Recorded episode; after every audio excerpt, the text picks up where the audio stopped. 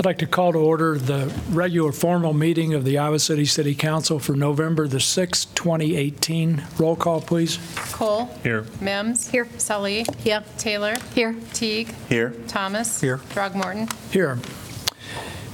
Item two, Student Leadership Awards. Kelly, am I right, none of the students are here? I did not see any. Okay, uh, well, too bad. I- I'm I'm going to state their names because they would have been awarded had they been able to be here.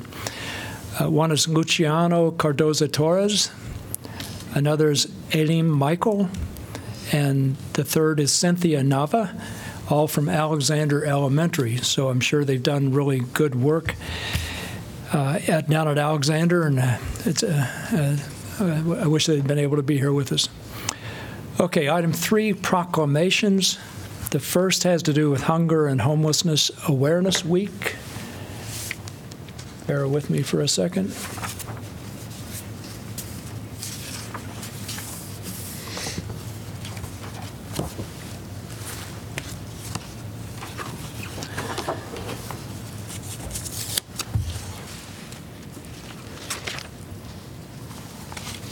Whereas hunger and homelessness remain one of our nation's most pressing domestic issues, and whereas this proclamation is an endeavor to educate and promote awareness about issues surrounding hunger and homelessness, and to inspire action and advocacy on behalf of people with food insecurities and who lack a permanent home, and whereas the plight of hunger and homelessness is an issue faced daily by hundreds of men, women, and children throughout our own community, and whereas food insecurity and hunger stem from poverty and a lack of reliable income sources, and whereas homelessness is a, the result of a complex set of circumstances that push people into poverty and force impossible choices between food, shelter, and other basic needs, and whereas there are many organizations, including the local Homeless Coordinating Board, which are committed to sheltering and providing supportive services as well as meals and food supplies to people in need. And whereas there has been steady progress to end hunger and homelessness through the collaborative efforts of our community, and we continue to work towards developing resources and capacity to meet the needs of people who are homeless and hungry, and thereby offer them hope, opportunity, and dignity. Now, therefore, I, James A. Throgmorton, Mayor of Iowa City, do hereby proclaim November the 10th through the 18th to be Hunger and Homelessness Awareness Week in Iowa City, Iowa, and urge all citizens to join in recognizing the important roles we each can play in making a difference in the lives of men, women, and children who experience hunger and homelessness in our community. Is there someone to accept this proclamation, like maybe Ryan Bilk?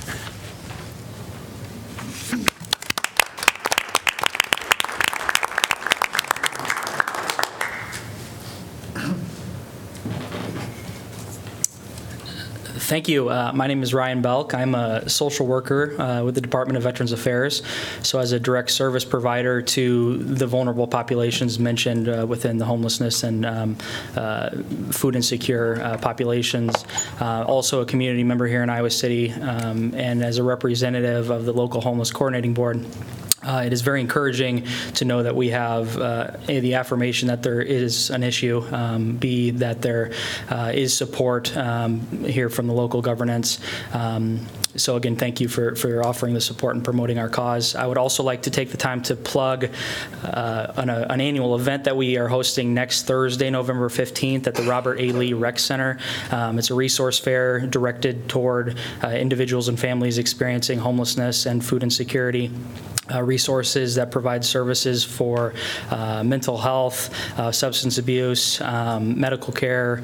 Uh, there would be veteran services, um, employment services, uh, shelter services, um, housing referrals, and things of that nature. So if you know of anyone that may benefit from uh, a resource fair of that nature, next Thursday, um, doors will open at 10 o'clock till 3 p.m. at Robert A. Lee Rec Center. So again, thank you for the promotion of this cause and offering support for our local neighbors. Thanks. Great. Thank you, Ryan.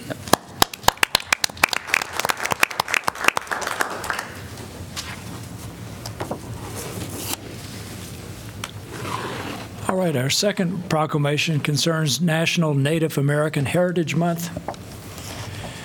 Whereas long before European settlers arrived in North America, Native Americans, Alaska Natives, and Native Hawaiians had built thriving societies based upon principles we recognize today as to be emulated and reclaimed, among them sustainability and community. And whereas, while Native Americans, Alaska Natives, and Native Hawaiians have suffered from unjust treaties, discriminatory policies, and atrocious governmental actions, they have nevertheless contributed in countless ways to the success of this country. And whereas exemplars of natives who have contributed include the code talkers of World Wars I and II, citizens like Mary Golda Ross, the first female Native American rocket scientist who began working for Lockheed in 1942, and specialist Lori Piestewa, the first Native American servicewoman killed in action during Operation Iraqi Freedom. And whereas we honor our Native peoples and recognize them for strengthening the diversity of our society. Now, therefore, I, James A. Throgmorton, Mayor of the City of Iowa City, Iowa, do hereby proclaim November 2018 to be National Native American Heritage Month and encourage all residents to learn more about the Native heritage of this country and to commemorate this month with appropriate programs and activities. Joe?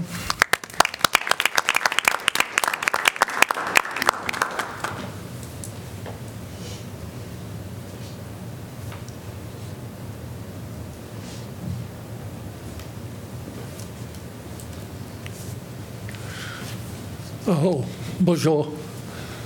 Nikanwek. Welcome, my friends, in my native Potawatomi Anishinaabe language. Uh, I want to thank you, Mayor, and all of council uh, for what you've done and for this excellent proclamation, and to uh, commend you for your leadership last year in declaring the second Monday of October as Indigenous Peoples' Day. This led to a successful effort to have the state declare Indigenous Peoples' Day. Uh, so, miigwech, miigwech, kitche miigwech. Thank you, thank you, thank you very much. Thank you, Joe.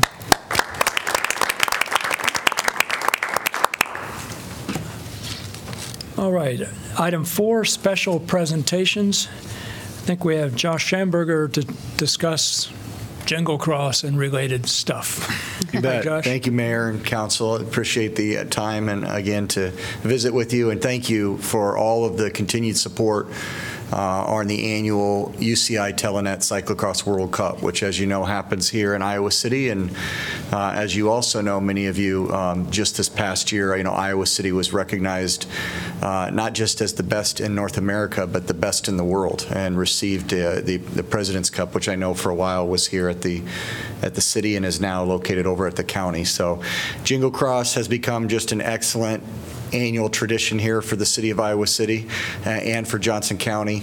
It just recently wrapped up its 16th year. Uh, It's the first 13 years uh, were put on by a uh, a doctor who st- now lives in Seattle, Dr. John Meehan, who who uh, created this opportunity for the city and continues to take two or three weeks of vacation to come back and put it on uh, with the support of our team and, and many other people in the community for this community. And, and since day one, after 16 years, every single dollar that's been ever raised from this event has been donated to the Children's Hospital, which is which is pretty remarkable. Uh, certainly, there's no other event in the world that that does something like that. So, uh, we were fortunate with with uh, a great event again this year. Uh, this the, the end of September, uh, the UCI left all of their stuff here and hoping that we will put in another bid.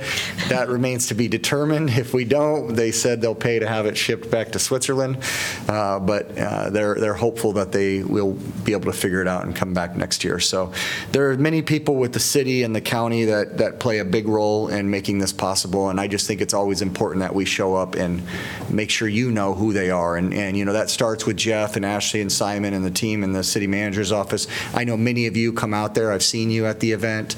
Uh, You, you play a big support role. Uh, But, but so do people like Mark Rummel, uh, who was a huge help again with shuttles. Y- Your Iowa City Airport Director, Michael Tharp, uh, played a big role in helping us. You know, we got some rain, so we had to open up that old unused runway for some parking and shuttling, and that was a, a real big deal. Darian Nagel-Gam is one of the biggest advocates we have for this event because she also is strong enough to ride in it and do really well. so that's a big deal. And and many other people in the community. The, this, the, the county and city collaboration on this event is remarkable and probably the thing that I'm most proud of. So uh, Nick Pfeiffer is here with me, and as in every year, we, we try and bring a little memento from the event that kind of captures the year that you can hang somewhere at the city. And this one is probably my favorite one of any of the years that we've brought you little thank you gift because it is a, it is a photograph of the actual world champion, Wout van Aert, who's from uh, Belgium, who is out just south of uh, Iowa City on Sand Road, and he's being motopaced by uh, a guy here who's from this community, Jason McCartney, who actually is one of the, the probably the most recognized, accomplished professional cyclists that have ever come out of Iowa. His, his mom works at the hospital, and uh, he actually has rode the big tours, won a stage at the Volta. So he was the only one we trusted that knew what he was doing with the world champion. so he took him out, and this is a, just a beautiful photo that was captured by one of our photographers. Of it's not too often you see the world champion from Belgium out riding on Sand Road. Uh, so we'd like to present this with you, and thank you again very much for all the support. Good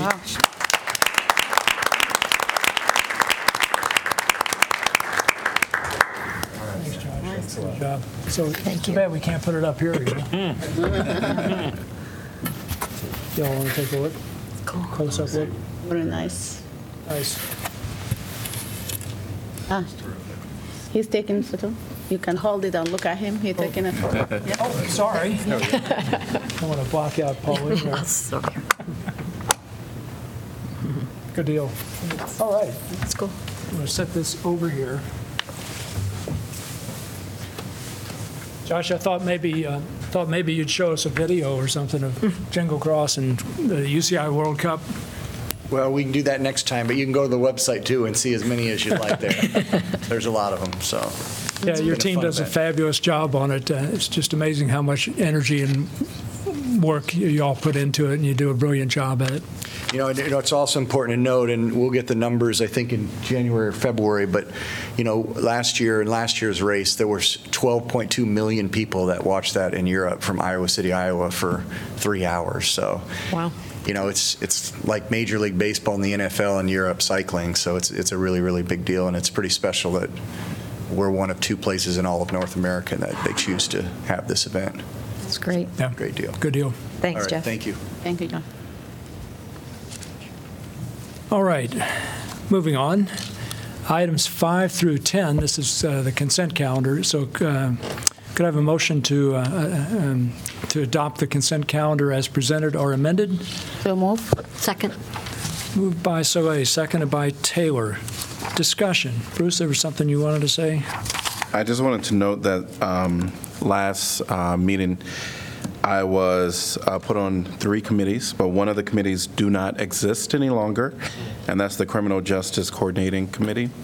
So just wanted to make that notation. okey doke.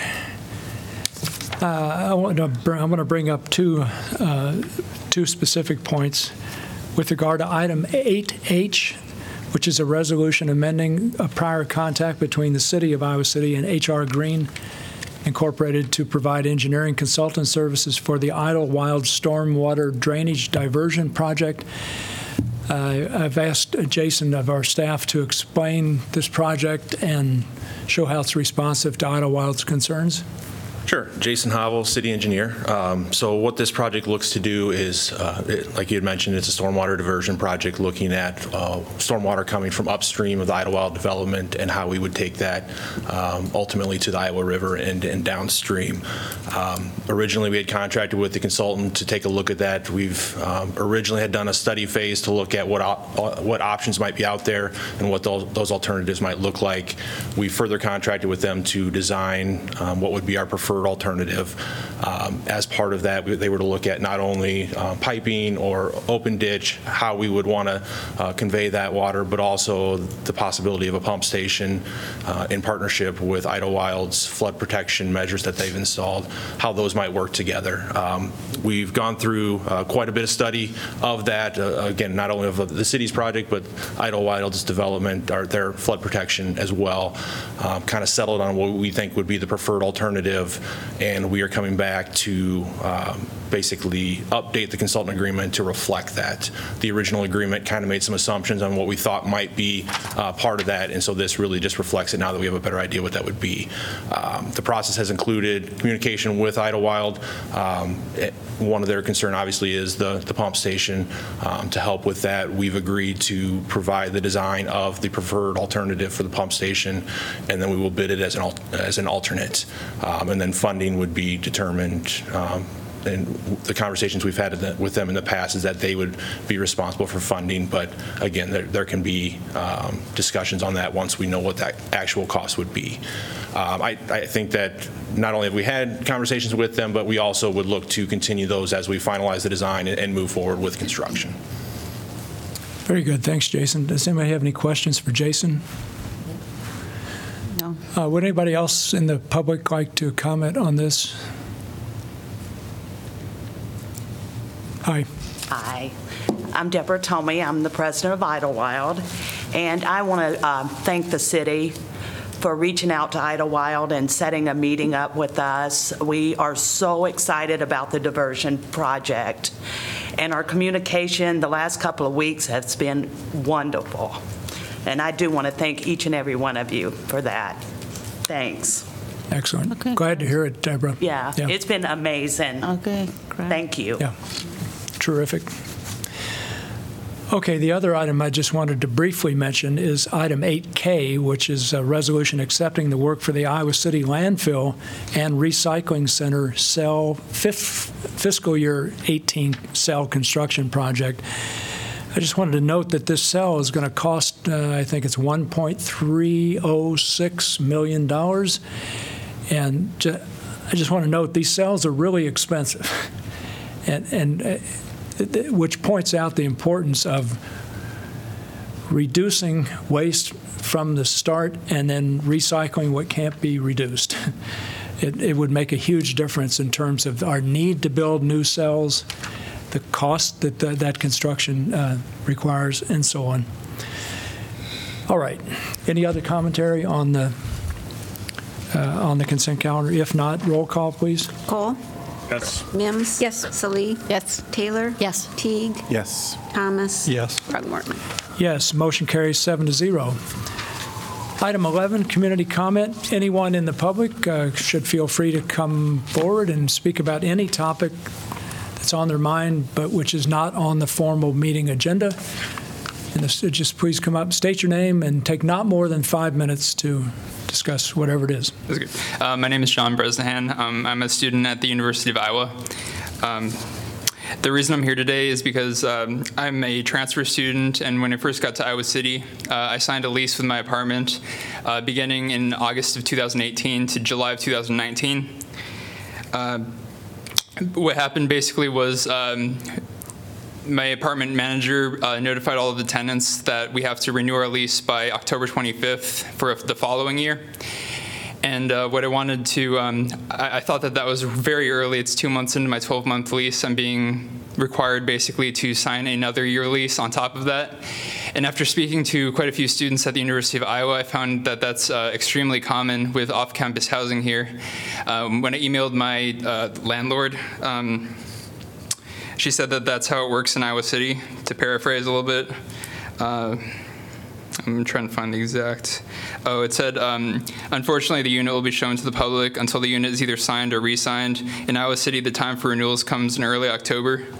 Um, I, I kind of wanted to address this because um, I think it's a little bit unreasonable to require college students to sign a, another year lease two months into their current lease without first uh, experiencing a little bit of time in their current apartment. They're not able to make an informed decision, especially for a young adult. They might just be coerced into signing basically out of fear of losing their apartment.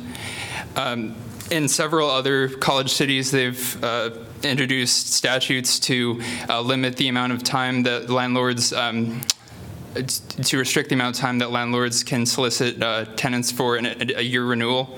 In uh, New York City, for example, that's uh, not more than 150 days, so that um, tenants have a chance to at least live in their apartments for a little bit before having to re- renew. Uh, the other the other thing is that that goes along with this is uh, I'm two months into my lease, a little more than two months in my lease, and I've had four apartment showings, and these are uh, incredibly uh, disruptive, and uh, it's not nice having strangers walk through my apartment. Um, I've only lived there for three months, and it's constant. Um, and, and in a very high demand area, I don't see why um, they need to introduce this this early. Um, so from the people I've talked to, there's a little bit of uh, concern ab- about this. These were the concerns. Um, that apartment complexes might not be able to fill vacancies if they didn't lease in early October. Uh, for that, I would say that in even low demand markets, um, they're able to fill vacancies in one month or less on, on average. Um, from here, it's 10 months in advance, which seems a little bit odd because it's such a high demand area. Um, also, uh, if if they're having trouble filling vacancies, I think that would uh, actually entice them to lower the rent prices or increase the maintenance of the units. Um, if you look on uh, review sites for the uh, apartment manager, apartment complex managers in Iowa City, the uh, reviews are pretty abysmal. Like um, a, a lot, of, there's a lot of issues with maintenance. I know there's been a lot of lawsuits, and uh, apartment manager, um, apartment management company actually had to change their name because of the lawsuits against their company. So it might it might entice uh, the conditions to be a little better, the rent to be a little bit cheaper. Um, the other thing is. Uh, the other concern was if, if apartment, if uh, tenants can't walk through the apartments 10 months before they sign their lease, how will they know um, where to rent? Um, with, that, with that, I would say that it actually protects tenants a little bit more because doing a walkthrough 10 months before you rent an apartment doesn't accurately reflect the apartment you'll be getting. So, in, in fact, uh, limiting that to this, is- this is my proposal. I'm just going to cut to the chase. Um, so, I, I, I would I would like to like propose maybe a statute. I don't know how it works here. I'm not super familiar. I was just referred here by my, the legal office on campus. Um, that uh, there, there needs to be at least a, a 50% of the way through the lease uh, before uh, the apartment managers can require basically college students to uh, sign the lease. And with the walkthroughs, I would say maybe 75% of the way through the lease, just because it's so disruptive. And there's not really a limit as long as they give you 24-hour notice. So they can theoretically schedule four four showings a week, and they will because uh, the demand's so high here. They don't really doesn't seem like they're very responsive to our feedback at all. So, thank you. Great, thanks, Sean. Uh, Eleanor, Eleanor, uh, are there any state prohibitions against us influencing uh, the concerns that uh, Sean has just mentioned? considerable ones. I thought mean, so. Generally, um, the tenant-landlord relationship is governed by state law. Oh, state law. So I'd go to city or state legislature then? I mean, I I don't think we could do what you've, what you've said New York City has done. Okay, gotcha. Thank you. Makes sense. Um, uh, you- uh, Sean, you're sitting next to Gustav, right, back there, who's our student liaison. Uh, He's informally a member of our council, a student representative to the council, so maybe the two of you could talk some more. Okay, thank you. Yeah. All right, anyone else?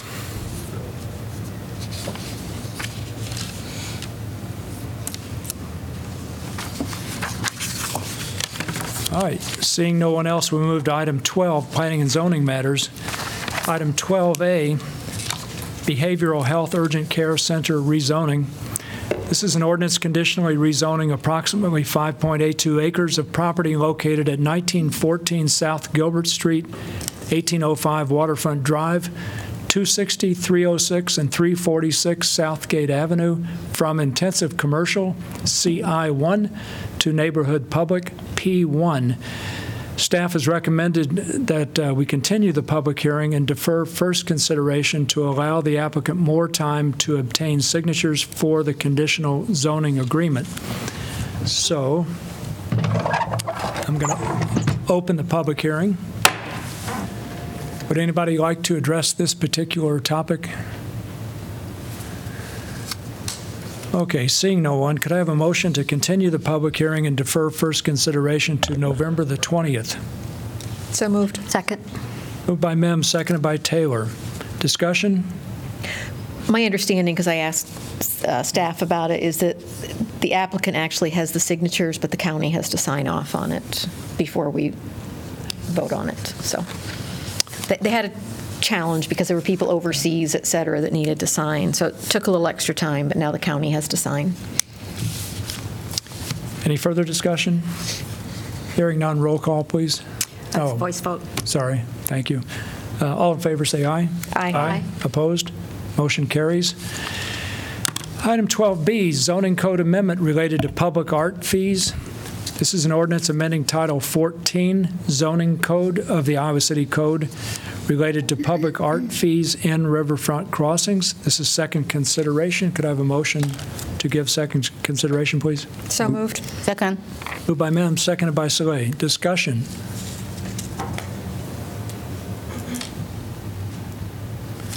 Hearing none, roll call, please. Mims? Yes. Salih? Yes. Taylor? Yes. Teague? Yes. Thomas? Yes. Throgmorton? Yes? Yes. Motion carries seven to zero. Item 12C, American Legion Road County rezoning. This involves a letter to the Johnson County Planning and Zoning Commission in opposition to a rezoning from county agricultural, A, to county residential, R, to, for approximately 11.34 acres of property located in Johnson County, south of American Legion Road and west of Wapsie Avenue Southeast in Fringe Area B, outside the growth area. Could I have a motion to approve, please? So moved. Second. Moved by Mims, seconded by Thomas. Discussion, Danielle. Good evening, Mayor. Danielle Sitzman, NDS. I'll uh, quickly give you a briefing on this one. This is a request, as you said, for uh, consideration of a rezoning outside of city corporate limits. Um, Shown here on the map, it's the uh, dashed triangular area. The large pink shaded area is the current co- corporate boundaries of the city. Um, A fringe area is essentially the two-mile extraterritorial jurisdiction that the state allows us to regulate subdivision activity within. We do that via an agreement with Johnson County called a fringe area agreement. Uh, We have an existing fringe area agreement that's been uh, in effect since 2006. Um, Within that two-mile boundary are two different zones, one that is within the city's growth boundary, that's the extent of urban development we expect for a 20-year period, and one is uh, the area that is beyond that growth boundary. The fringe area, uh, or fringe agreement is structured to regulate the- the- these two areas within and without of our growth boundary to different standards. Um, In reviewing the proposed rezonings in a- in the fringe area, staff does rely on the policies outlined in that fringe area agreement. Um, Those are intended to provide for uh, orderly uh, development outside of city limits with the intention that eventually those areas would be eventually inside city limits and would be uh, prepared for transition to city services, which are a different standard oftentimes than county services. Um, The current property is zoned A agricultural. It has some minor development on it, uh, farm-related development, grain bins and such. And the proposed rezoning is to um, an R zoning, a county R zoning, which allows for single-family homes on lots of at least 40,000 square feet in size. This would be along American Legion Road, which currently has many residential properties uh, in that vicinity. Um, If the rezoning is approved, the owners intend to develop a seven-lot, single-family subdivision. Um, As proposed, each buildable lot is slightly larger than one acre, and each lot will have its own septic system, and a well system uh, would be installed to serve all of the lots. Uh, There would be an outlot as well. Um, The county recently updated its comprehensive plan and future land use map in their comp- comprehensive uh, plan for this property. Um, um, as, a- and designated it as appropriate for residential. Um, The residential land use category allows for single-family detached dwellings with a preferred density of one unit per acre or denser. Although although the density shown on the concept plan is less than one dwelling per acre, the proposed rezoning is generally consistent with the county's comprehensive plan. Um, Staff does rely, as I said, on the fringe area agreement um, in our review of uh, these applications as they come to us. Um, The, uh, we do recognize that there's a conflict in the existing zoning um, as recommended um, between the county's updated compre- comprehensive plan and our less than updated uh, fringe area agreement. Um, This is coming to you therefore with a recommendation not to be approved by the Planning Commission based on the policies outlined in the fringe area agreement on which we rely to make these um, determinations. Um, We have com- communicated um, the reasons for this uh, recommendation to county staff and have committed to working with them as they proceed through their fringe area agreement updates. They have several other jurisdictions that they negotiate fringe area agreements with. They're currently updating other uh, agreements with other cities, and we know that we would naturally need to look at this um, periodically, and it's probably due for that. However, this application is coming through now, so we can simply recommend based on the agreement that we have. I would conclude my report. I'd like to ask you two quick questions. Uh, When was the um, Fringe Area Agreement last negotiated? 2006. Okay. And uh, the, um, our growth boundary was based on past growth, right, and and projected growth, both. And, but we've seen really substantial growth over the past 10 years. I mean, more than expected, I think. So if we renegotiate this fringe area uh, agreement, will that involve reconsidering the growth boundaries? Yes, it would. The fringe area agreement actually is worded such that we don't automatically adjust that two-mile boundary simply when we adjust our corporate limits. So anytime we've, in the past, adjusted our corporate limits, we have mm, caused an additional need to evaluate this as well.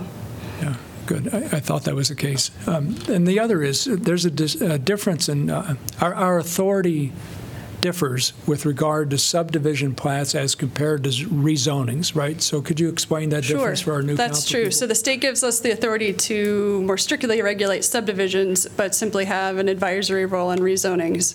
Um, There is a different process. We, um, when we do a rezoning, as in this case, we simply write a letter to the county with our opinion on it. When a subdivision comes through, we actually conduct a review of it and uh, review uh, as to the design standards that are spelled out- out in our fringe area agreement. So the fringe area agreement has a set of design standards for urban uh, development and rural development, and so slightly more scrutiny for the subdivision. Um, The things that we do look at, though, with subdivisions have more to do with the infrastructure that, once it's in place, are fairly permanent, so road standards and designs to um, uh, infrastructure primarily. Great, thanks. Any other questions for Danielle? So it's about one home per acre is what we're looking at? Right. And I know we don't do, I don't think we have the um, RS6 zoning anymore, but is this about the similar, i- i- if this were inside the city limits, this would be a, we don't even do this type of development anymore, It's do we? fairly large lot, and in other areas of our fringe area agreement, other parts of the fringe area agreement would address when we would allow uh, residential development, encouraging more of a a- a clustering of development. So um, while this area, the fringe area, doesn't even contemplate that, in other areas that we do, we would still want to see a denser development pattern than simply um, a large lot development. Again, the reason we have a fringe area agreement is we have not planned these areas. We've not studied these, we've not developed comprehensive plans that would indicate what kind of development we think is appropriate. This is more of a placeholder or an interim development situation. So maybe you've already said this, but I want to be clear in my own mind. What are the practical consequences of us writing this letter? In, in other words, the, you know, the commission and the board have their own authority, and they'll do what they think they need to do.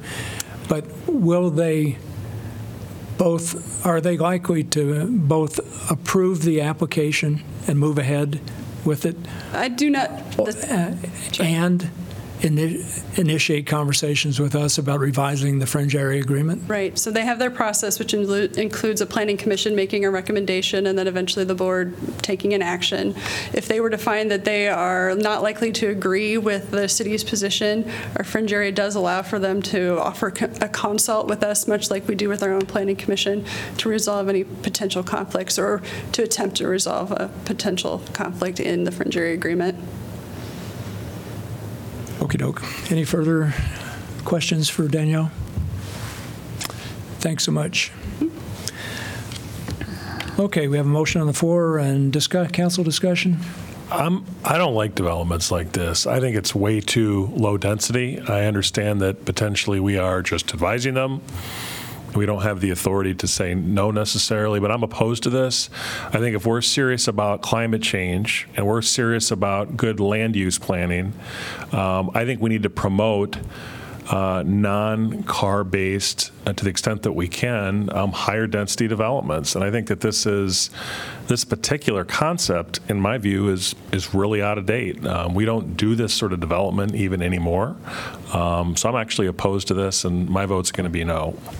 But I- I'm a little puzzled by that, Rockne, because what the recommendation is, is to oppose Yeah.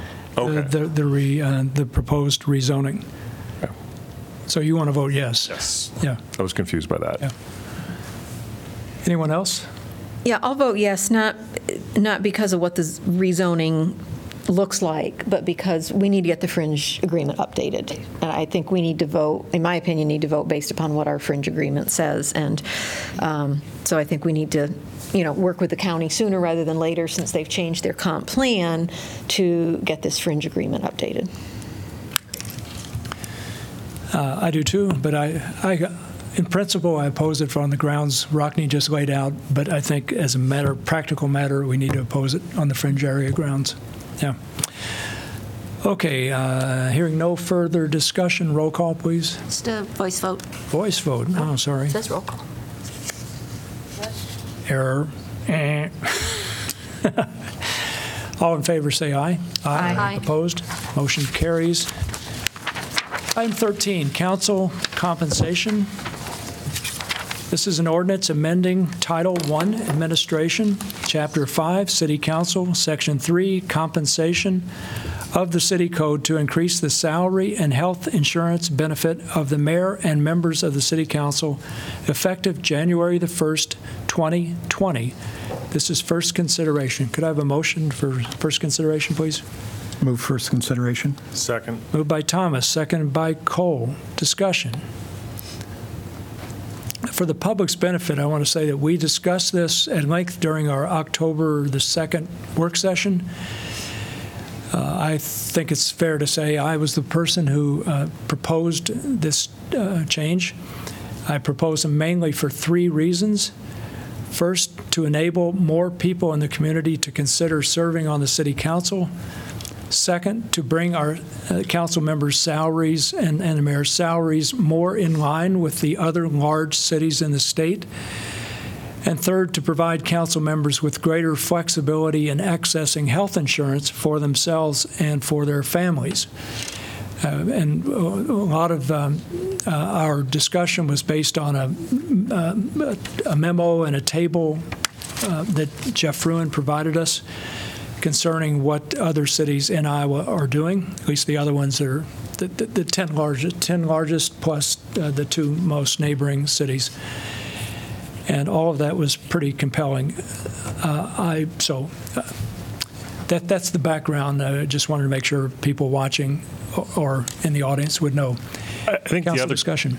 The other key point to emphasize is this increase will not become effective by state law until the next election, uh, which I think is really important for purposes of accountability. And I think that the legislature obviously had an obvious reason that any time a legislative body has the authority to increase its own wages or its own salary, it should be accountable to the voters uh, in terms of whether they think it's excessive or not. And I think that that's sort of a sound policy. So for those members that are concerned that this is too much, um, anyone that would decide to run again in the future um, would be accountable for that.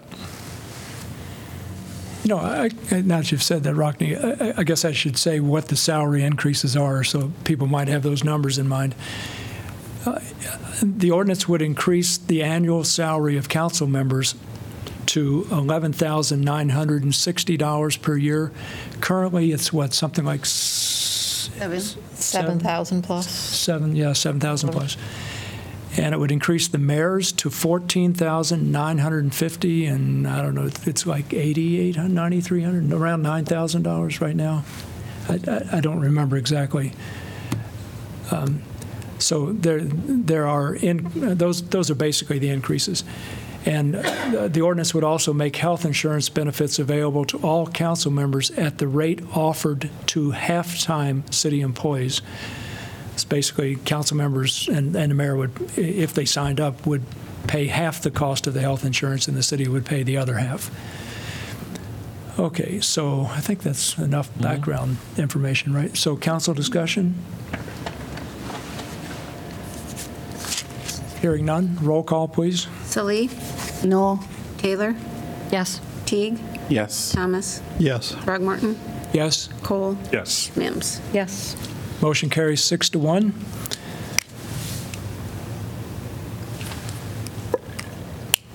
Item 14, sidewalk retailing permit. This is a, uh, an ordinance amending Title 10 entitled Public Ways and Property, Chapter 3 entitled Commercial Use of Sidewalks to provide for sidewalk retailing every day from March through October. This is first consideration. Could I have a motion, please? So moved. Second. Moved by Mims, second by Salih. Discussion? Hi, Wendy. Hi, good evening, everybody. I'm Wendy Ford, Economic Development Coordinator, and the sidewalk retailing um, issue here is something that was brought forward by the Iowa City Downtown District um, in hopes of changing the days allowable to, for businesses to use the sidewalk for their business, essentially. Um, Changing it from Thursday through Sunday to every day of the week in the same months that they're, they are now, from March 1st to October 31st, and from 9 a.m. until 9 p.m. This just makes that available every day on an annual permit basis.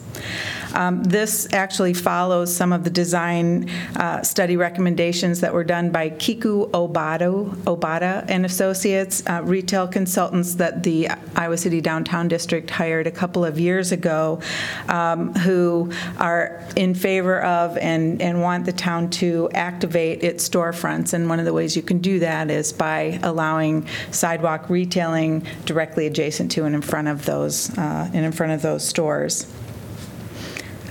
Those are my comments on that. If you had any other questions, I'd be happy to answer them. Are there any questions for Wendy? No. Nobody wants to ask you questions. I'll, I'll I'll get another opportunity, I bet. Okay, anybody else want to address this topic? No. Nope. Uh, di- Council discussion? Hearing none, roll call, please. Taylor, Yes. Teague, Yes. Thomas, Yes. Throgmorton. Yes, Cole, Yes. Mims. Yes. Salih. Yes. motion carries seven to zero. Item 15, family and parental leave benefit. This is a resolution authorizing the city manager to provide a family and parental leave benefit to administrative and confidential employees. Could I have a motion to approve, please? Moved by Salih, Second. seconded by Teague. Discussion. Okay, what I'm uh, seeking from you tonight is authorization to offer uh, an expanded leave benefit for administrative and confidential employees, and uh, that would be those employees that are experiencing birth of a child, adoption, or serious family medical issues. Uh, So the, I'll give you an overview of the mechanics of the uh, policy. It would provide paid leave at 70% of the employee's regular wages due to the birth of an adoption uh, of a child, birth or adoption of a child, uh, care for a spouse, parent, or child with a serious medical condition. Uh, Family and parental leave will be available following the first two weeks of leave, so the employee has to take two weeks of accrued uh, time, and then will be limited to any, uh, a t- a total of four weeks over the, uh, any 12-month period. And then employees have the option of supplementing the family, family and parental leave with uh, paid time off or unpaid leave. It's something that uh, we have been looking at for uh, a a couple of years based on some feedback uh, that we have received from current employees and employees that have participated in in exit interviews with us. Uh, i- It's not a benefit that's very prevalent in local government now, but I think it's becoming more common in the private sector. We actually modeled our policy uh, off of a few cities in Ohio that we found have have offered similar uh, parental and family leave benefits. Uh, It eases the burden on employees with growing families and families uh, or individuals that are facing serious uh, family medical issues. I think it supports a work-life balance and generally, uh, generally will help us uh, get closer to our gender equity goals that we have for our workforce. This, there is a financial cost to this. It's not going to increase the budgeted expenses that you see. We budget for 100% of an employee's salary, so you're not going to see a budget increase necessarily. But what this does is it would replace what otherwise would be instances of unpaid leave with partial pay for up to four weeks. Again, the benefit pays up to four weeks uh, at 70% of the employee's salary.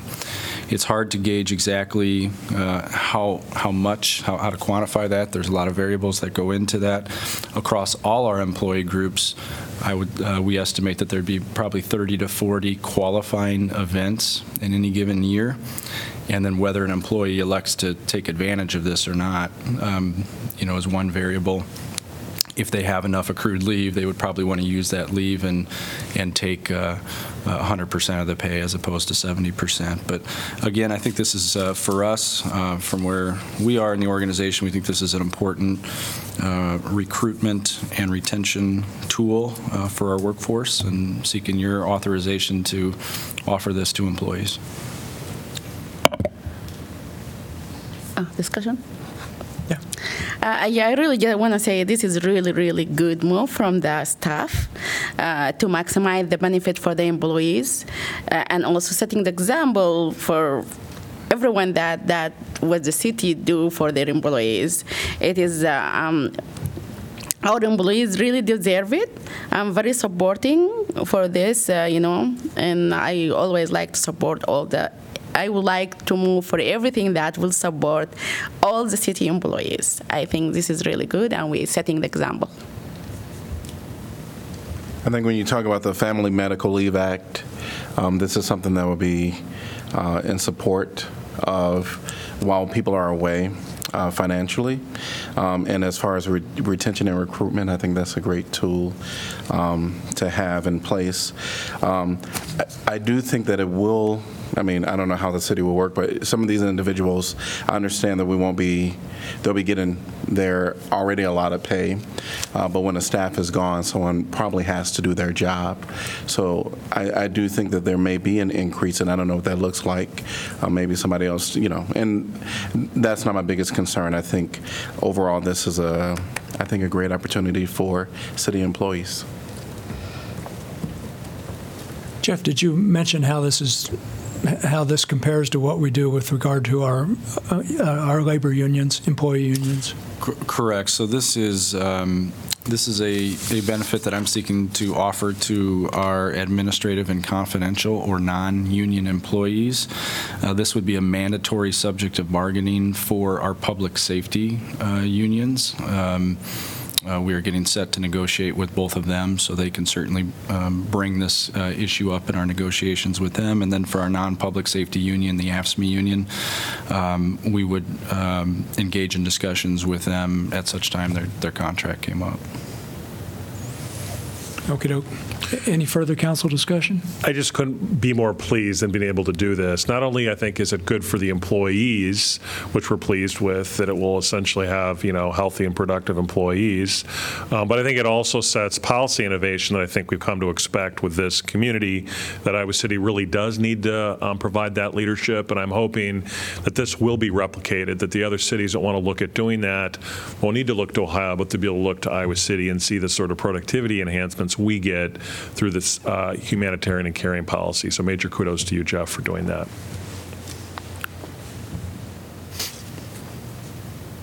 I agree.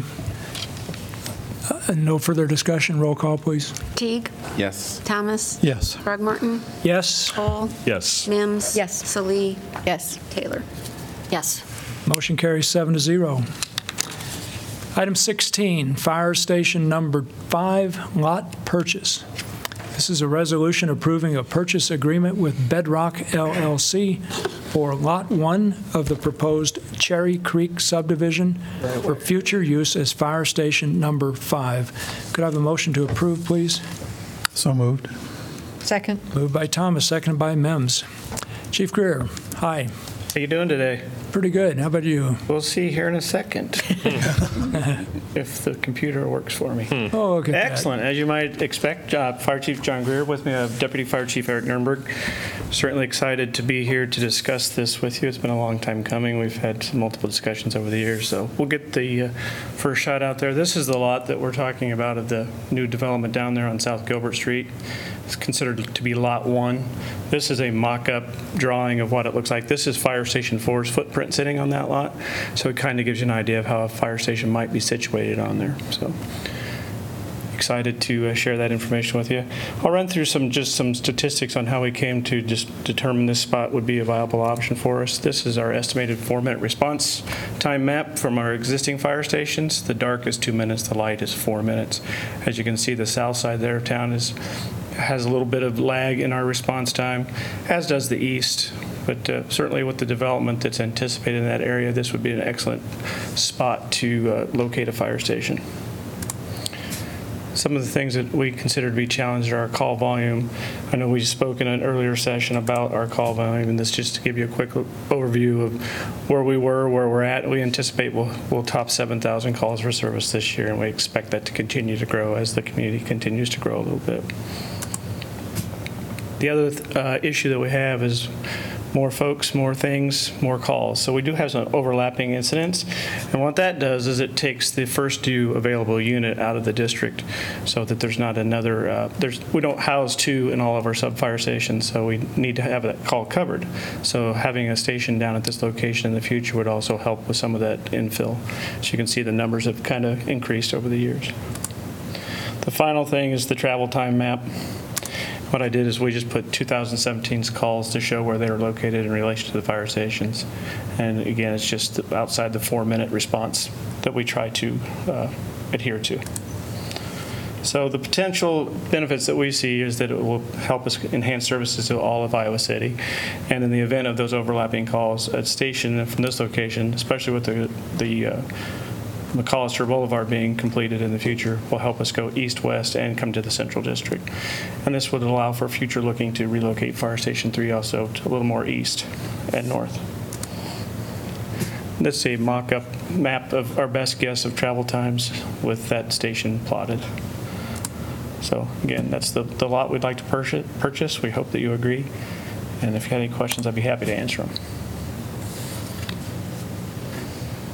Any questions for Chief?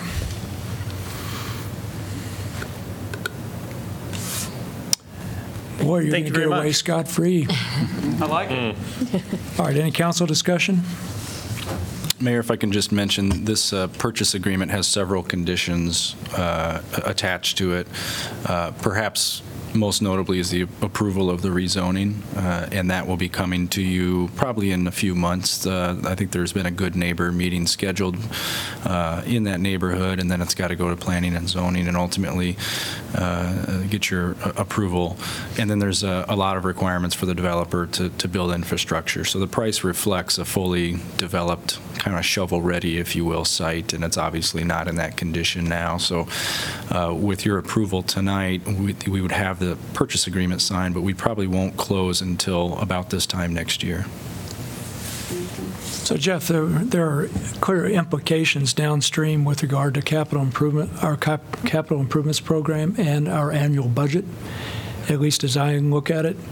Capital improvement, meaning we got to pay for the new fire station at some point. And then if we have a new fire station, that implies additional staff to staff the fire station, right? So I'm sure that's being taken into account. The- The latter's more difficult. Um, I I can build the station, you know, in a five-year plan fairly easily, but um, staffing it is is tough. Um, When you get your budget in in January, you won't see uh, staffing proposed for this fire station. Uh, We don't anticipate that that we'll be opening this station in the next five years. We do think it's just an opportune time before the area develops more that that we secure the parcel that we want.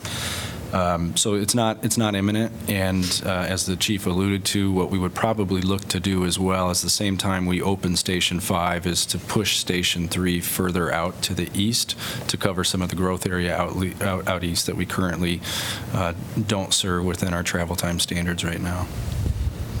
Is it true to say that if this land was purchased in, let's say, five years, uh, we decide that, you know, the station, we don't want it there for whatever reason, um, the land can be used for something different? Correct. Presumably, it would be zoned public, so we could use it for another public purpose, or we could uh, go through a rezoning process and rezone it to some other uh, private use and and sell the parcel. Uh, So yes, we're not, you're you're not committing it until you actually vote on the the hiring of the officers and the, and the uh, construction of the station. But as of today, we think this is a a very, a very good strategic location for the, for the future fire service needs in our community.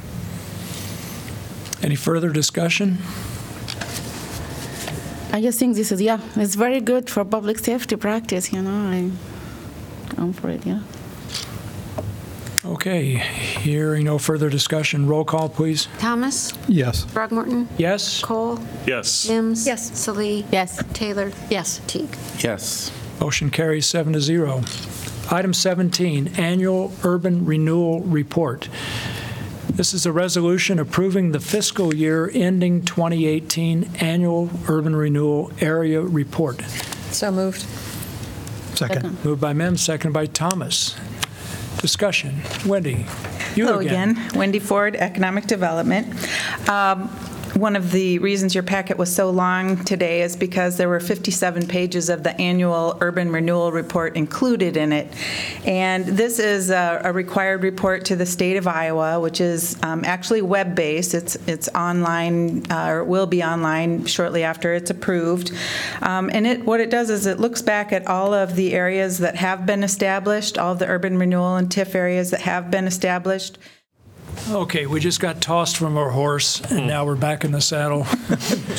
Wendy? Oh, Okay, well, my only comment was, um, while that large document is somewhat hard to get an idea of what it's actually saying, I also included in your packet uh, uh, a chart that helps with the big picture on uh, tax increment financing in our projects. And what it does is show the increase in value over the years of the projects that the city has assisted with tax increment financing. We started our first one in 2001, and since then, all the projects that we've assisted with TIF have added more than $140 million worth of new taxable value to the city. So that's my main comment on that. That's the big takeaway that goes with the annual urban renewal report.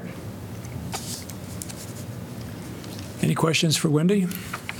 I just want to ask you, is there is, a, you know, to tell you the truth, this is complicated for me when I start reading it, and I just, I, to tell you the truth, I haven't even go all the way down because I start like get, being off, and uh, I just want to ask you like some question.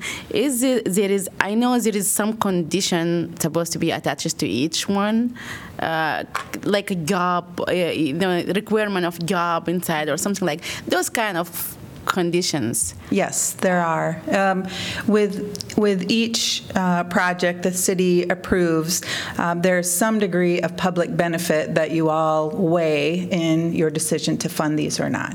And I guess my question will be, uh, are all of the condition attached to these TIFs being met, like usually?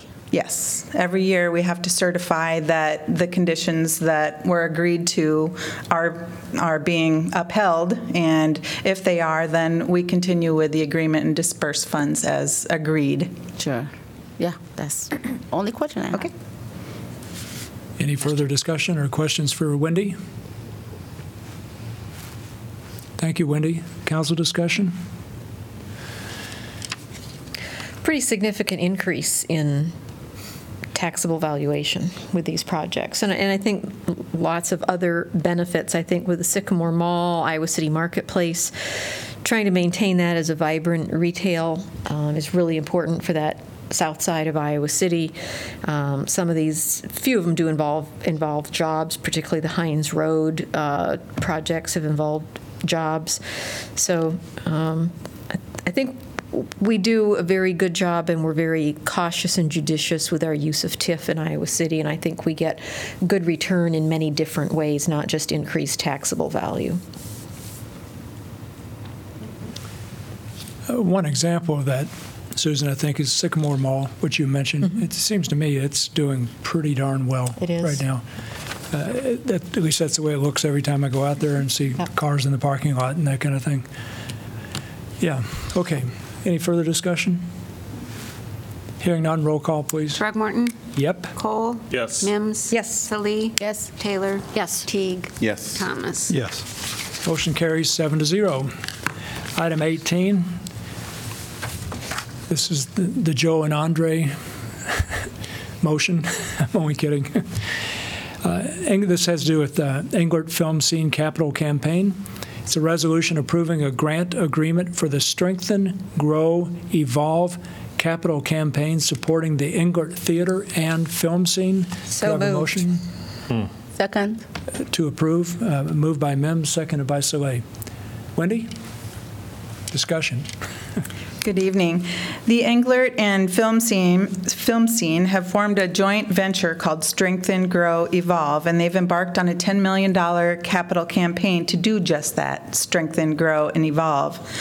They have requested $1 million from the city for the strengthen component, which includes improvements at both venues, the historic Englert Theater and the Packing and Provisions Building in which Film Scene is located. There are three components to this. I'll tell you a little bit about the other uh, couple as well. The grow components include outfitting the new film scene theaters, education outreach and ramping up of familiar festivals we know, Mission Creek, the Refocus Film Festival, and the Witching Hour. The Evolve component involves or includes starting a downtown artist residency house, a local arts incubation project, and an arts alliance initiative, among other things. But the strengthen component is the one that they've asked for assistance from the city. That includes a 5.1 that includes 5.1 million dollars in physical improvements to the historic venues. Approximately 4.9 million, that's almost all of it, would go towards the historic renovations at the Englert, including the marquee, facade, windows, interiors, and roof, and upgrades to seating, sound, and lighting. Upgrades at Scene 1, Film Scene, at the Packaging and Provisions venue include sound, hearing-assisted sound, new seating, and projection equipment, and those uh, improvements total approximately $165,000. The distribution of the city's 1 million would reflect the relative differences as well and instructs the joint venture to distribute 83% of the funds to the Englert and 17% to the film scenes packaging and provisions venue. To fund the 5.1 million in improvements, they are working on a package of historic credit- uh, tax credits that would bring approximately $1.7 million to the project, with private donations of more than 2.4 million, along with a grant from the city of a million dollars. We've been working with the staff from both organizations for nearly two years on this uh, as they prepare their capital campaign, um, and they've worked with the historic tax credit uh, folks, the architects, and everybody else. We've been working on um, getting the timing just right for this request. Um, and the time is now. You've actually been aware of this since uh, your budgeting of the fiscal year 18 budget when when uh, we had 500,000, the first year's worth or the first half of the $1 million in the budget. That was never distributed, but it was carried over. So um, now what we'd like to do is begin the process, get this agreement uh, uh, agreed to, and uh, what we would do is have two installments of $250,000 each, yet this fiscal year, and two more in fiscal '20. Um, the funds then can be sourced from the downtown urban renewal area tax increment, which this year alone has approximately $8.9 million of increment available for use in it. Even with the request for the Englert's $1 million in there, we would only need to use a total of 1.6 million of the 8.9 million available. Andre uh, Perry and Joe Tiefenthaler are both here, along with um, Amy Hospodarski from uh, one of the boards. And um, I uh, open the uh, floor to questions, either for me or for them. Questions for Wendy? or When you say like 8.9 million available in increment, and we're gonna use 1.6 million of this, wh- wh- what do you mean? What do you mean by that? I really don't understand it. Like, It means that um, the, the taxable value that the city could tap for uh, use in a TIF project equals 8.9 million. Now, it's important to also know that we, the city also counts on a good portion of that $8.9 million for general operating expenses. So it behooves us to manage the use of that very judiciously. And this would, uh, this request would bring our need of the 8.9 million up to 1.6 million. okay, you mean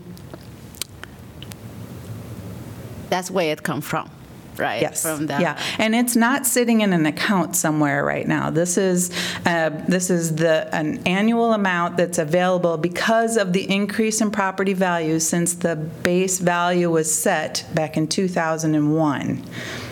When you say it's not sitting there somewhere, you mean the 8.9 is not sitting somewhere? It's not in an account anywhere, no. Okay, and how we gonna give out like this money if the money is not sitting somewhere? What, what we have to do, the mechanics of it are, we uh, make a promise, for example, we say we're going to provide a, a grant to the Englert, then we have to certify uh, debt with the county auditor, the taxing entity, and then they actually collect the taxes and then distribute them back to the city.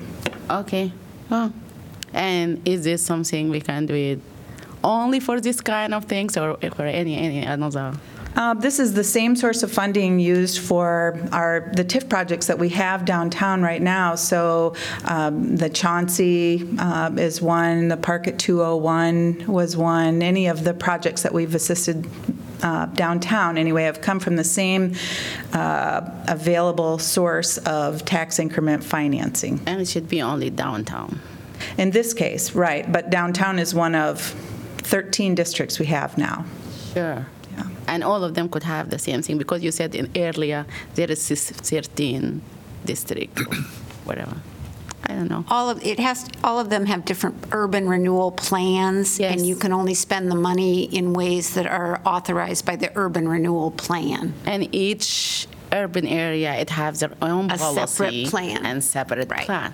Yes, good to know. Mm-hmm. That's what I really, and, and when we gonna pay that? Uh, That would, the, the agreement that, that you have in your packet uh, has two payments yet this fiscal year, and would have two payments in uh, fiscal '20. Okay, 220, 2020. All right, that's all I have. Okay. any other questions for Wendy, or for Joe, or Andre, or Amy, right? I don't have any questions. I just want to say what a Thanks, Wendy. what a great job that I think Andre and Joe and their staff and boards have done in kind of pulling together this collaboration to really help the arts um, in Iowa City and to make sure that we're maintaining these historic buildings and at the same time um, upgrading the the infrastructure they need for their performances and things like that, whether it's lighting and sound and those sorts of things. Um, and just the, the outreach, the free events, the reaching out to members of the community that oftentimes wouldn't go to those things. So it's, it's much bigger than just fixing up the buildings. It's, it's a huge collaboration. This piece is only for the capital part of it. There, that whole other piece is for that grow and evolve or evolve and grow, which I forget. evolve. evolve. I think it's strengthen, grow, evolve. Okay. So, yeah, they've got a whole plan. It's great. It's great for our community, and they just do a fantastic job. So happy to support it.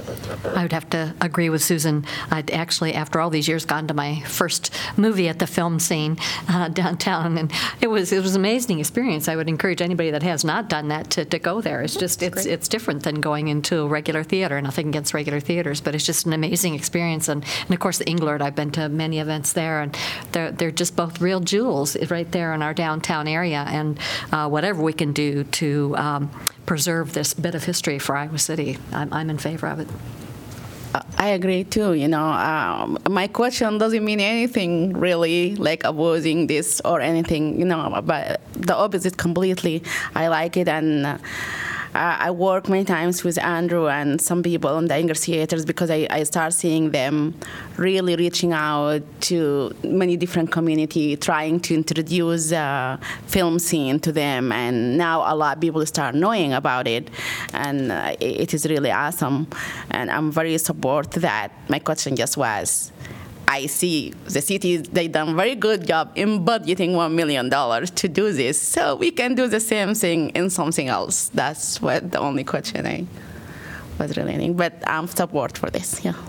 I'm actually to see that the Englert is, you know, going to uh, continue um, to re- revitalize this building.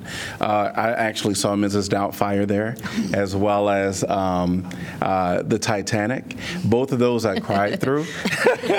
well, at least Doubtfire at the end, and then Titanic was a hard one for me to get through. But um, so I've seen the revitalization of the Englert into the theater and the things that they do. So I think this is a great opportunity uh, for our community. Yeah.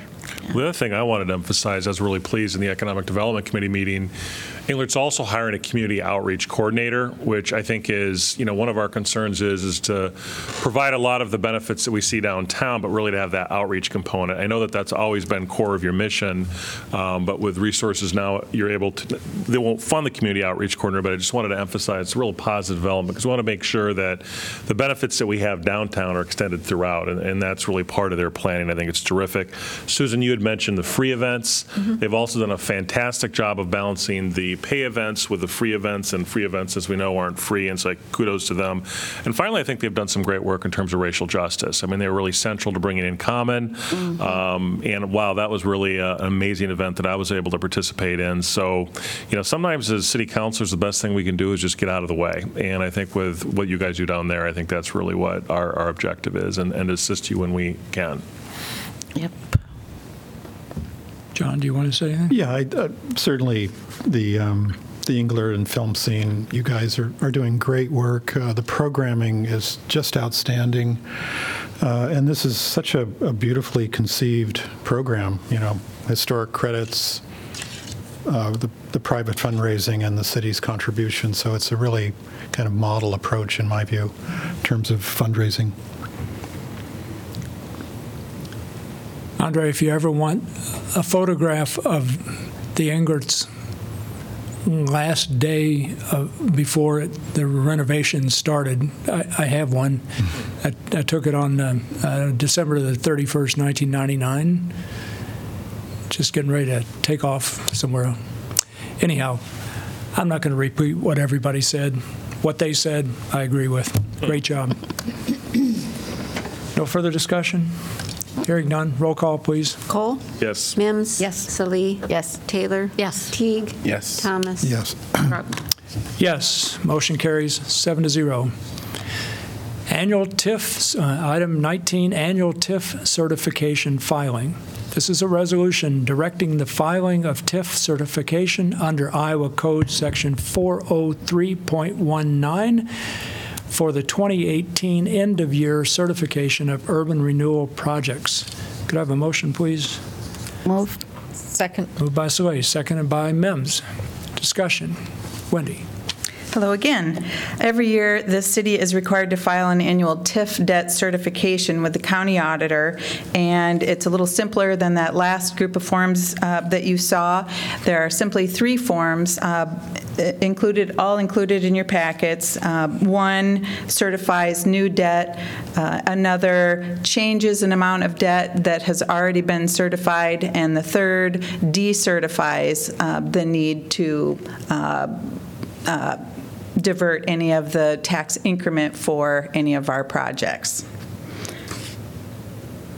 Those are my only comments, but I'd be happy to ask, answer questions. Thank you, Wendy. Council discussion? No. Hearing none, roll call, please. Mims? Yes. Salih? Yes. Taylor? Yes. Teague? Yes. Thomas? Yes. Throgmorton? Yes? Cole? Yes. Motion carries seven to zero. Item 20, assessment schedule. This is a resolution adopting an assessment schedule of unpaid mowing, cleanup property, cleanup of property, snow removal, sidewalk repair, and stop box repair charges, and directing the clerk to certify the same to the Johnson County Treasurer for collection in the same manner as property taxes. Could I have a motion, please? So moved. Second. Moved by Thomas, seconded by Mims. Discussion. I just really want to ask question, you know, whoever the staff maybe. You know, that amount is 834.20. Is there is any reason the owner does not want to pay that? Is this like uh, really he have financial problem or w- w- is something going on here that we don't know of or? We don't, we don't have any idea what the reason for this is. Um, The property owner has been notified that the debt is due um, and of the possibility of a, of a lien on the property, and we've not heard anything from him. as far as And I I- think prior, before we assess, I think uh, the accounting department sends out, uh, it's at least three statements. Yeah. Before we, we do. like he he uh, whoever the owner did not come forward and say maybe I need like payment arrangement or maybe I need this or this. Nothing. You didn't hear anything from them eh, from him or her, right? And sometimes at these hearings, we usually have a lot more than just one. Um, But sometimes at these hearings, somebody will come forward and say there was an issue, and then the council's practice is to defer that, get some information from staff, and deal with it the next time. So if he had the, oppor- he or she, or whoever the property owner is, had the opportunity to come tonight, say something. Okay. Any further discussion? Hearing none, roll call, please. Salih? Yes. Taylor? Yes. Teague? Yes. Thomas? Yes. Throgmorton? Yes? Cole? Yes. Mims? Yes. Motion carries seven to zero. Item 21, announcement of vacancies, new. Applicants must reside in Iowa City and be 18 years of age unless specific qualifications are stated. For the Airport Zoning Commission, we have one vacancy to fill an unexpired term upon appointment. And, all right, so I'm just announcing that. Uh, The correspondence is included in the packet. I guess we need a motion to accept correspondence. Could I have a motion, please? So moved. Moved by Cole, seconded by Taylor. Uh, uh, All in favor, say aye. Aye. Opposed? Motion carries. The applications for that position must be, must be received by 5 PM Tuesday, Sep- December 11th, 2018. All right, let's see. Item 22, announcement of vacancies previous. Again, applicants must reside in Iowa City and be 18 years of age unless specific qualifications are stated. We have one vacancy to fill a five-year term on the Airport Zoning Board of Adjustment, one vacancy to fill a five-year term on the Board of Adjustment, one vacancy to fill a five-year term on the Board of Appeals, HVAC or Building Professional required, three vacancies to fill three-year terms on the Human Rights Commission, two vacancies to fill four-year terms on the Parks and Recreation Commission, one vacancy to fill an unexpired term upon appointment to the Public Art Advisory Committee, one vacancy to fill a three-year term on the Public Art Advisory Committee, and one vacancy to fill a three-year term on the Senior Center Commission. Applications for those positions must be received by 5 PM Tuesday, November the 13th, 2018. We also have one, two vacancies to fill five-year terms on the Airport Zoning Board of Adjustment, one vacancy to fill a three-year term on the Historic Preservation Commission for the East College Street District, one vacancy to fill a three-year term on the Historic Preservation Commission for the Jefferson Street District, and one vacancy to fill a three-year term on the Telecommunications Commission. These vacancies will remain open until filled. Item 23, community comment. Gustav, do you want to say something?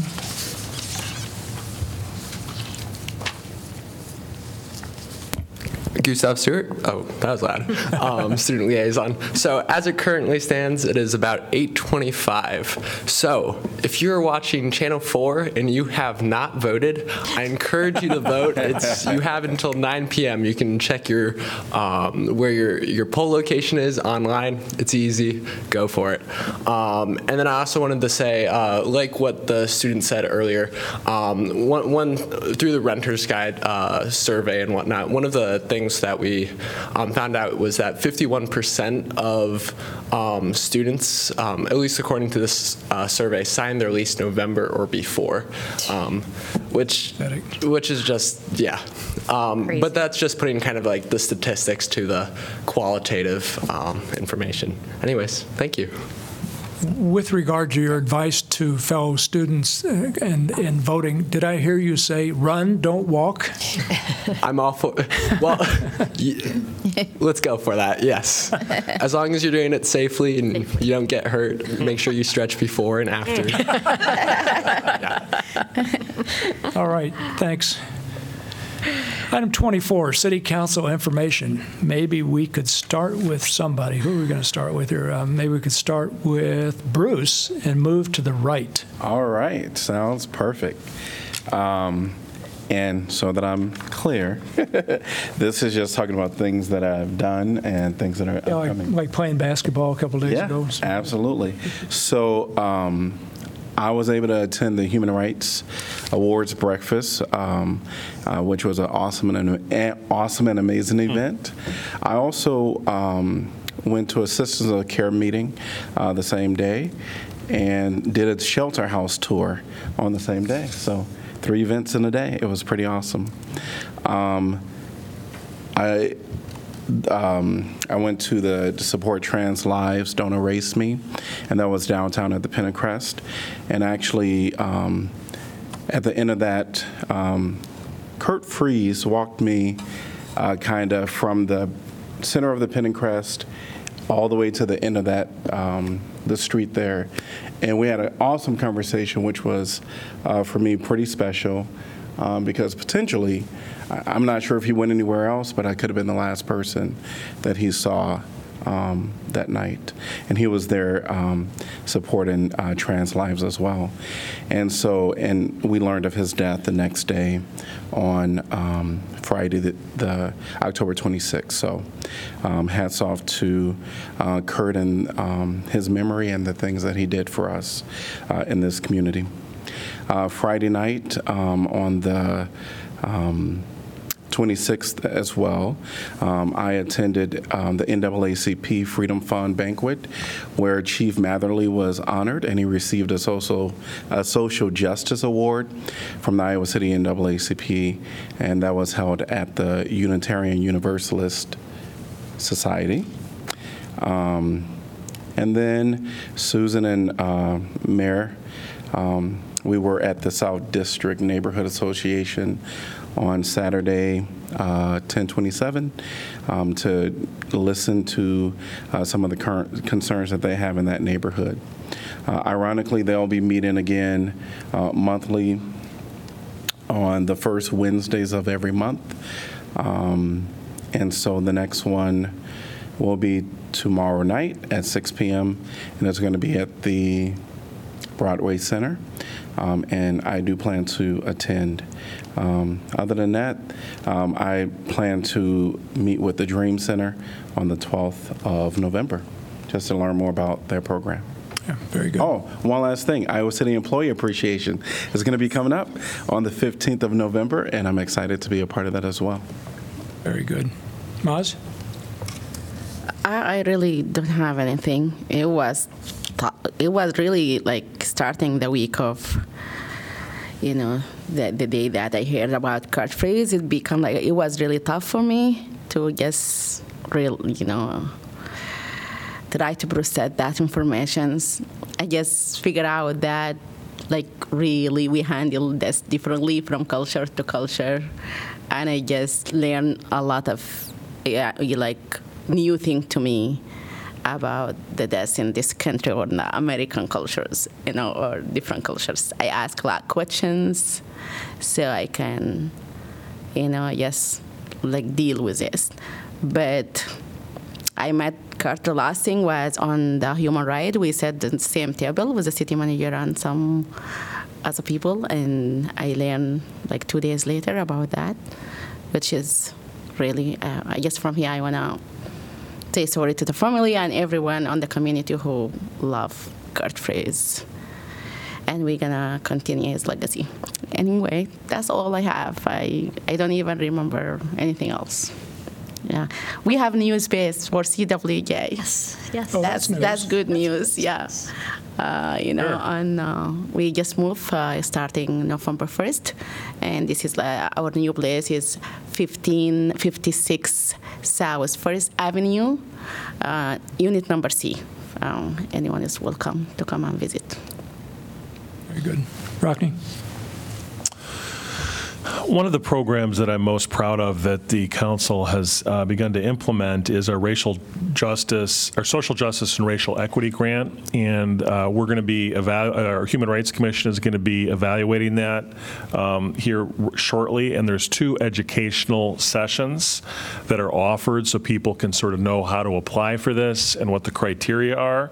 And so um, there'll be two sessions that will be offered Tuesday, November 13th uh, from 12 to 1:15 p.m.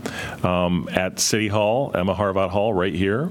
And the other one is Tuesday, November 13th, from 5:30 p.m. to 6:45 p.m. You know, our goal of this program is to activate as much programming as we can with both new organizations as well as more established organizations. And the goal of this event is to ensure that people are targeting their request to have the highest likelihood that hopefully um, they'll be one of the um, organizations that will be selected. Uh, Wanted to let everyone know about some upcoming events. Uh, We're in holiday season now. Um, The Iowa City Holiday Market's going to be taking place 2018. Mark your calendars for this. Um, The Iowa City Holiday Market will be taking place from 8 a.m. to 1 p.m. on Saturday, November uh, 17th, and Saturday, December 8th at the Robert A. Recreation Center, 220 South Gilbert Street. So those are two of the events, and I wanted to also follow up uh, regarding the death of Kurt Michael Friese.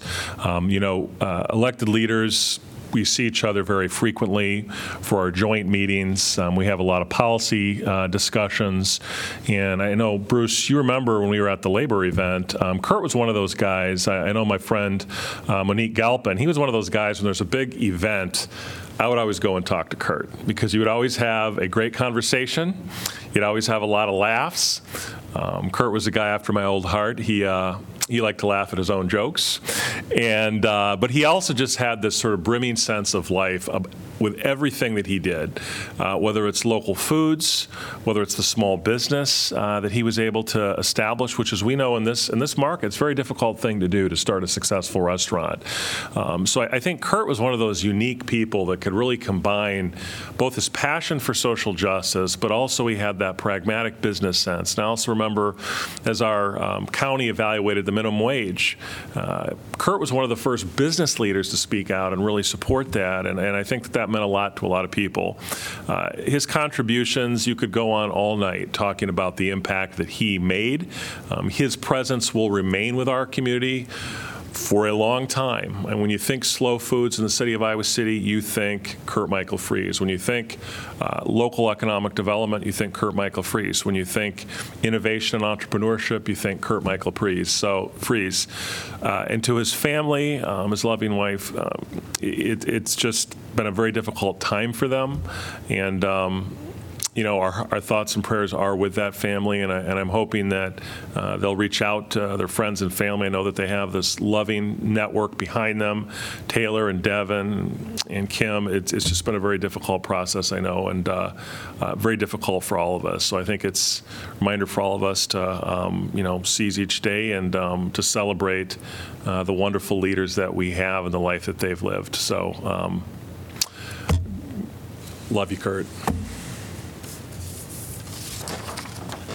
Uh, Just uh, follow up on that HRC Awards breakfast. That's one of my favorite events. Um, It's really just uh, so gratifying to see what, what folks are doing and being acknowledged for. And it's an early morning event. What does it start at seven o'clock or something?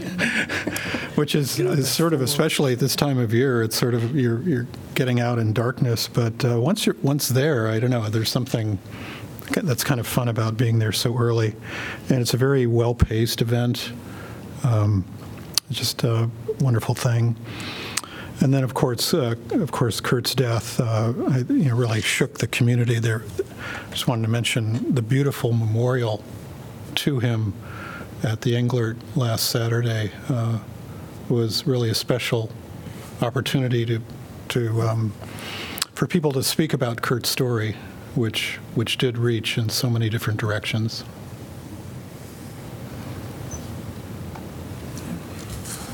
Susan? Yeah, I really don't have anything. I mean, I think everybody's kind of hit on all the bases as we've gone around, so I'll just say thanks for everything. Oh, Sorry. Oh, I've got a list of things. It was very, been a very busy last couple of weeks. Um, Of course, the toughest was, was um, uh, Kurt passing, and uh, as John said, it- it- the Englert, uh, we talked about it earlier, what a wonderful place it is, and, and it was a beautiful tribute to him, and was packed house, which uh, just showed how the community cared about him, so he will be missed. Um, But events, it was, as I said, very busy. Uh, Back on the 17th of October, uh, Planned Parenthood had an open house and was very well attended. It- It's, uh, they've got wonderful, very caring staff. It's really a great resource for this community. Uh, That Friday, the VA Annex ribbon cutting, the mayor was invited to say a few words at that. Um, I I just see it as a shining example of how uh, a building could be repurposed. The first floor has just some beautiful exam rooms. I would encourage everybody to go and just see how they've redone that. It just uh, does not uh, uh, look like the post office anymore at all there. It's, it's just a very well-designed space. Uh, Of course, the Human Rights Breakfast, uh, congrats to the well-deserved recipients. It uh, goes to show that uh, we are blessed in this community with a lot of people and a lot of organizations that, that really care about the well-being of, of all persons in this community. Then on the 25th, the Thursday of the 25th, the Hyatt ribbon cutting. Again, the mayor was asked to say a few words at that, did a good job. Uh, I enjoyed that event, and it was nice to be able to tour the facility and actually see it, as I've been watching it be built and uh, never saw the inside. And um, it is a very nice structure that kind of fills a space that was empty for a long time, and the rooms are really beautifully designed, and most have a floor-to-ceiling uh, view of, of the entire city, uh, depending on which section of the building you have your room in. It's a very And then- nice. Then there's So- the swimming pool. and the swimming pool is beautiful, and the- yes, it's beautiful, very nice, and it's kind of nice how it overlooks the rise then with the uh, little patio in between, so congrats to everyone that was involved in that development, very nice. Um, And then a fun event, uh, Friday the 26th, uh, my daughter and I participated in the Friday Shop Crawl, which was downtown. Um, It was a really fun way to showcase the downtown uh, businesses, and despite how it was kind of cool and damp, because you had to walk outside between the, uh, all the businesses, uh, uh, was well-attended, and folks, including myself, for making some purchases downtown. So uh, I think it was good for the downtown district. I wish Nancy was still here so she could kind of speak to that, but uh, I look forward to other events downtown like that. Uh, And then uh, upcoming, of course, a lot of Veterans Day uh, events, and on Saturday, uh, a friend is a veteran, so I was invited to go along to uh, watch the game at Kinnick up in the press box. They had a special veterans event for, for veterans, so um, it was well-planned, and it included a wave over towards the Children's Hospital on a flyover with, uh, with planes, and uh, just a nice way to acknowledge veterans of, of all ages. And on that note, uh, uh, remind folks that uh, uh, the city has Veterans Day scheduled on Monday, myself included. That's usually my trash day, so I've got to remember that I've got to take it out on Tuesday. So remind folks of some of the closures in the city for that. And also on that note, um, there's a Veterans for Peace ceremony at 10:45 in the morning on the Pentacrest Sunday morning that they have every year. So that's all. Okay, well, that's a lot. Yes. It was a week. Uh, I I don't want to repeat what everybody said about Kurt. Uh, You all spoke very eloquently about uh, that fine man. Uh, And w- the the main thing I think about, and I don't know if it's true for you all, but it seemed to me last week was emotionally really hard. Really hard. Not just because Kurt died so suddenly and unexpectedly, but because of the events in Pittsburgh where 11 Jewish people were assassinated, basically, at, uh, in their synagogue, and two African American people were killed down in my home, old hometown of Louisville, Kentucky. It was just a very hard week. Uh, but here we are. Maybe it'll get better. I hope it will. Let me mention a few things I've done. Uh, uh, some of you have already mentioned various things I've been involved in, but I attended the Community Foundation of Johnson County's Grant Awards luncheon on the 17th of October. Attended the Immigrant and Refugee Association's annual dinner on the 27th up in Cedar Rapids, and uh, Rockne did as well. Maz, were you there? I'm trying to remember. Were you, No, no, you couldn't I be there. couldn't. My child got sick. Yeah. Had lunch with Mayors Lundell and Donahue on the 30th, and I think there's some good news that will be coming out of that, not because we met over lunch, but from some things I heard at the lunch, and maybe we'll hear from Geoff about that soon, I hope. I don't want to spill the beans. Uh, Later that night, I spoke at the vigil held at the U of I's IMU for the 11 Jewish people killed at the Tree of Life Synagogue and the people killed in Louisville. That was there. There was a. It was a wonderfully moving event involving, I'd guess, three or four hundred people filling the IMU. And the last part of it, everybody held candles, you know, and none of them were lit. it's so funny. I thought I was holding a real candle, and I turned around to ask somebody to light my candle. no, you got to flick the switch, Jim. So anyhow, but it was quite a moving event. On the 1st and the 3rd of November, I attended the vigil and celebration of life for Kurt, and yeah, very moving. Tomorrow, sorry, I have to wake up at 5 in the morning and depart for a three-day trip to Los Angeles for the National League of Cities City Summit. I'm looking forward to that.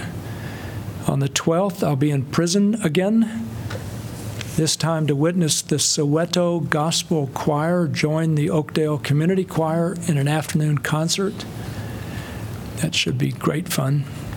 On the 13th, Susan and I will be meeting with members of the Old Town Village Homeowners Association, learning about matters of concern to them. Yeah, CVB board meeting on the 15th. Things move along. So that's what I'm up to. Geoff? Nothing tonight. Ashley? I'll just say that we're starting to talk about the U.S. Census uh, 2020, and we held a couple of meetings last week. They were small, but had some good conversations, and you will see more information uh, soon as we as we get it about the census. So that's it. Okay, doke. Eleanor? Nothing, Kellie? Okay, I think we're done. Could I have a motion to adjourn to the work session? So moved. Second. Moved by Thomas, seconded by Cole. All in favor, say aye. Aye. Opposed? Motion carries. We are adjourned to the work session.